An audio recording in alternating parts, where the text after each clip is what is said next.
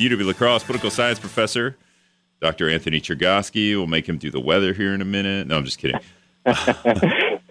Good morning, Rick. Yeah, I'm just getting my daughter outside right now because if I don't do it right now, it's going to be too stinking hot for the rest of the day. Hey, you just leave baby in the car while you do shopping. It's fine. It's no big deal. yeah, that's never gotten anyone in trouble. All right. So, big question: Did you did you sit down for the whole two hours with popcorn and soda and beer and?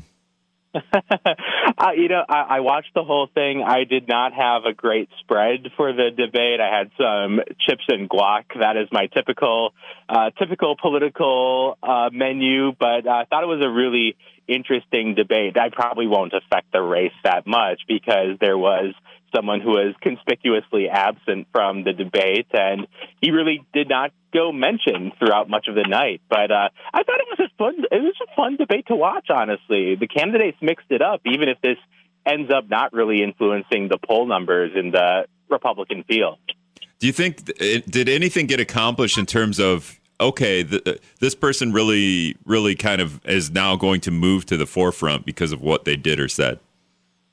I'm really watching Vivek Ramaswamy because so much of the attention was devoted to him during the debate. Now, that was a little surprising. I mean, Ron DeSantis is polling in second place. Donald Trump is clearly the front runner in the polls, yet overall, the most incoming, if you will, the criticisms and the barbs, by and large, were directed to the businessman and entrepreneur Vivek. And yeah, I think might have been a bit of a mixed bag for him. Yeah, with all the criticisms he faced, he might see his unfavorable numbers rise, the people who view him unfavorably. Yet, I think he also had some breakthrough moments. I mean, he really speaks the language of kind of the, a lot of the folks in the Republican base. I think he really talks in a way that may resonate with some of those Republican voters. I think I noticed a bit of a generational gap as I was kind of hearing the reaction to the debate where younger Republicans kind of liked what they were hearing from Vivek. But overall, Rick, time will tell. Certainly, he was the standout of the night, for better or for worse, for him. Yeah, I was going to say so in Milwaukee, the, Scott Walker. If you follow him on Twitter, he he was really hyping this up. He's he like leads that youth GOP foundation, whatever you want to call it. Um, so I, I, feel like a lot of uh, younger Republicans were at the debate because maybe because of Scott Walker, I'm not really sure. Um, it, th- this is the the divide we often talk about. So I think maybe a lot of younger Republicans would like to hear what he said. Although the, his climate talk was like, mm, I don't know if, if you're going to get young voters to vote for you, you probably want to like ease up on that. Um, but then the older voters are not going to vote for Vivek. Rick, I, I was just going to mention that thing about climate because I, I do think Vivek, just the fact that he is the youngest candidate in the field, has the potential to connect with younger voters. I mean, he's kind of into tech. He's this fresh face in the field. I think he has the potential to really connect with people at the same time. You mentioned that young voters group that Scott Walker runs. And one of the questions was a video question from a member of that group. And the question was about climate change. And that led to a question where the moderators asked the candidates to raise their hand if they believe in human caused climate change. Now, that led to a lot of awkward responses, let's just say, a lot of candidates who weren't really sure what to do, but Vivek was quite out there in saying that he believes climate change is a hoax. So, on the one hand, you have younger voters who do care about climate, do care about the environment, yet Vivek was the person who was really blunt, uh, frankly, compared to the rest of the field when it came to talking about you know, his view that climate change is a hoax. And it really candidates, by and large, dancing around that issue. But, you know, again, for better or for worse, Vivek was quite direct in how he answered that question. UW La Crosse political science professor Dr. Anthony Chergosky hanging out with us. All right, I got to take a news break. We'll bring him back if if Savannah le- allows us uh, when we come back. oh, I could I could have played Broncos bravado for you, Chergosky. it's, it's the it, Hayes has the music bed, so you just it's all random what you get. Sometimes it's really slow. This one's not too bad. It's a little upbeat. I like this one. This one isn't bad. You're right. UW La Crosse political science professor Dr. Anthony Chergosky hanging out with us this morning, gonna kind of kind of giving us the rundown of what his thoughts were on the GOP debate last night, and then he'll be back tomorrow. Is that tomorrow? Yeah, tomorrow on La Crosse Talk PM with me, as he usually is on a Friday afternoon. Um, all right, so I guess you know from reading and and social media clips, I would say the two things I took from the d- debate were Vivek Ramaswamy. Uh, you know, stealing some headlines and also like everyone else yelling at Vivek Ramaswamy. Are they all threatened by him? Is that the deal? Like, okay, we got to team up as a group of seven to put this guy down because uh, he's a threat to us. He's third in polling. Yeah, I think kind of two theories behind why Vivek was a target for so much of the debate. The first theory is that the candidates are seeing something in their poll numbers to indicate that they need to go after him if they are to increase their poll numbers. You know, that there's something about his momentum in the race. There's something about the type of supporters he's attracting that makes him a real threat to the rest of the field. That's one theory. The other theory that I've heard kicked around is that they just find him annoying. Like they just they kind of view him as this know-it-all who you know, isn't in government. He just kind of marches into the race and really disrupts the campaign. And yeah, I think that kind of both theories might have some merit. I mean, Vivek's numbers have been on the rise. He's pretty clearly in third place at this point behind Donald Trump and Ron DeSantis. At the same time, it was quite clear that Mike Pence found Vivek irritating, and Nikki Haley slammed him with some of the harshest words of the night, saying that Vivek is basically naive when it comes to Putin and Vivek lacks foreign policy experience. So, yeah, I don't know if it's strategic or I just don't like this guy. Yeah, his I mean, he thunders in in a way that okay. First of all, there there is a video of him and Obama from what 2008. Obama 2000, 2008, right? There's a video of like he just he totally copied what Obama said in 2008 when Obama was a nobody, and and and said his you know his line. Vivek totally copied him. That was pretty interesting. I, that was definitely by design.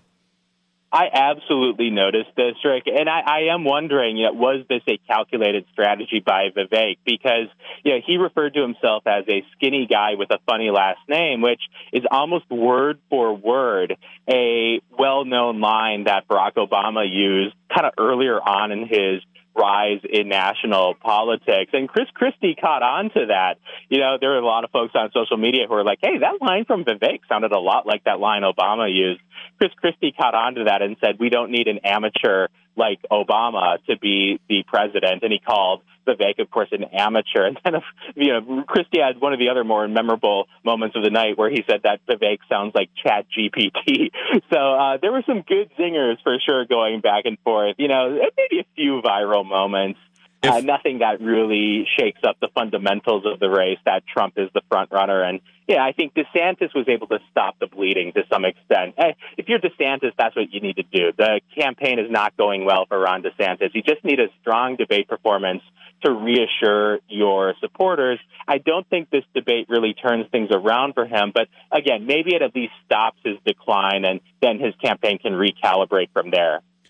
Now, okay, in 2008, we it was a i'm trying to think of the circumstances for president because this thing is different here right like even if vivek comes out of nowhere to to become the donald trump is like looming over all of these people so it, it is all kind of all for naught isn't it not yeah, that's what I'm really wondering about, Rick. I mean, like by far, Vivek was targeted more than Donald Trump was. And I mean, theoretically, if you want to make up ground in this race, you've got to start going after Donald Trump. Now, it was the predictable people who went after Trump, former New Jersey Governor Chris Christie and former Arkansas Governor Asa Hutchinson. Now, Nikki Haley went after Donald Trump for a couple things. She said that the Trump administration increased the national debt, or at least that the national debt rose while Donald Trump was in office, and that is absolutely true. Uh, now, people can debate why that happened, but it is indisputable that the national debt rose quite a bit while Trump was in office. And then Nikki Haley also pointed to what she says is Donald Trump's overall unpopularity with the American people, saying that, look, the Republicans need to nominate someone who can win. And from her point of view, Donald Trump cannot win, or at least is unlikely to win compared to her, presumably, or some others in the Republican field.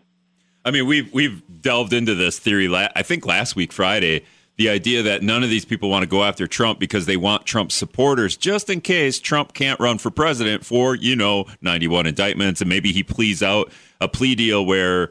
Uh, hey, we'll we won't put you in jail because as long as you don't run for president. I've heard, I've heard that theory floated too.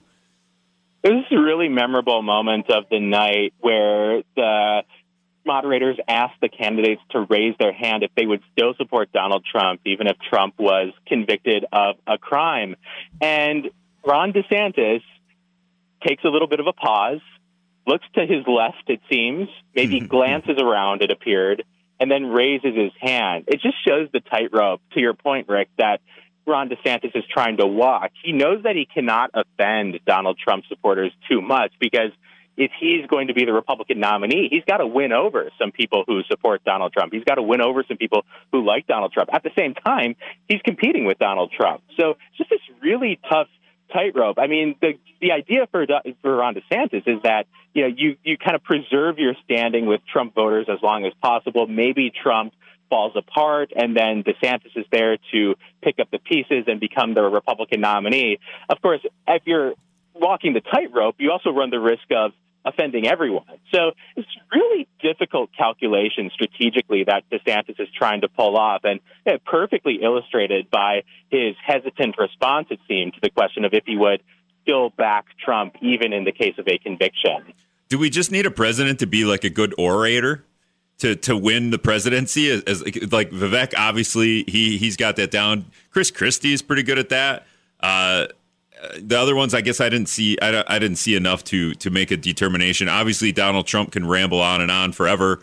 Uh, Obama is kind of known for being a great orator. Joe Biden not known for being a great orator, right? Like so. Uh, you know, I was saying earlier, like, and, and I was what I'm getting at is Ron DeSantis not not great socially, but do you need to be great socially to be president? Uh, I feel like you kind of do because you're going to other countries, you're you're on display you know you're talking to other leaders. So there there is a a part of this where you actually probably kind of got to be the princess a little bit yeah, I, I've been thinking a lot about that, Rick. Like, to what extent is this a personality contest, and to what extent is this about policy? Now, to the great credit of uh, Bret Baier and Martha McCallum, the two moderators, they focused quite a bit on policy, and there were some interesting policy exchanges, some divisions within the field about going after federal restrictions on abortion. Some in the field, like Mike Pence, wanting to see the national government pass a more restrictive abortion policy, and others like Doug Burgum, the governor of North Dakota, and Nikki Haley, the former governor of South Carolina, saying, no, we should not have a national restriction on abortion. We should just leave it to the states. And then, you know, other issues. I mean, we talked about the issue of Ukraine, how there was some real kind of sharp back and forth on the issue of you know, United States support for Ukraine and what should the United States position be towards Putin. So there was like a lot of policy but at the end of the day, that might not really matter if this does just come down to like who is most likable, who is the best speaker, who is the strongest leader, who do people like the most just personally, just the vibes, if you will, that the candidates convey. So, I mean, I think it was a very policy oriented debate, but yeah, I just don't know how much that really matters at the end of the day when yeah, a lot of times voters aren't really doing a detailed analysis of policy. They're just saying, who can I imagine in the White House? Who can I, yep. who do I like? And, and, just kind of that sort of thing. So personality versus policy, I think, was a big theme of the night, a big theme of this campaign. That's UW La Crosse political science professor, Dr. Anthony Chergosky. Uh, he'll be back with me tomorrow if you want to listen to La Crosse Talk PM at 5 p.m. Thanks, Anthony. Thank you. All right. We're going to let him go back to, uh, I would say babysitting, but it's his kid. So parenting. That's what it's called, parenting.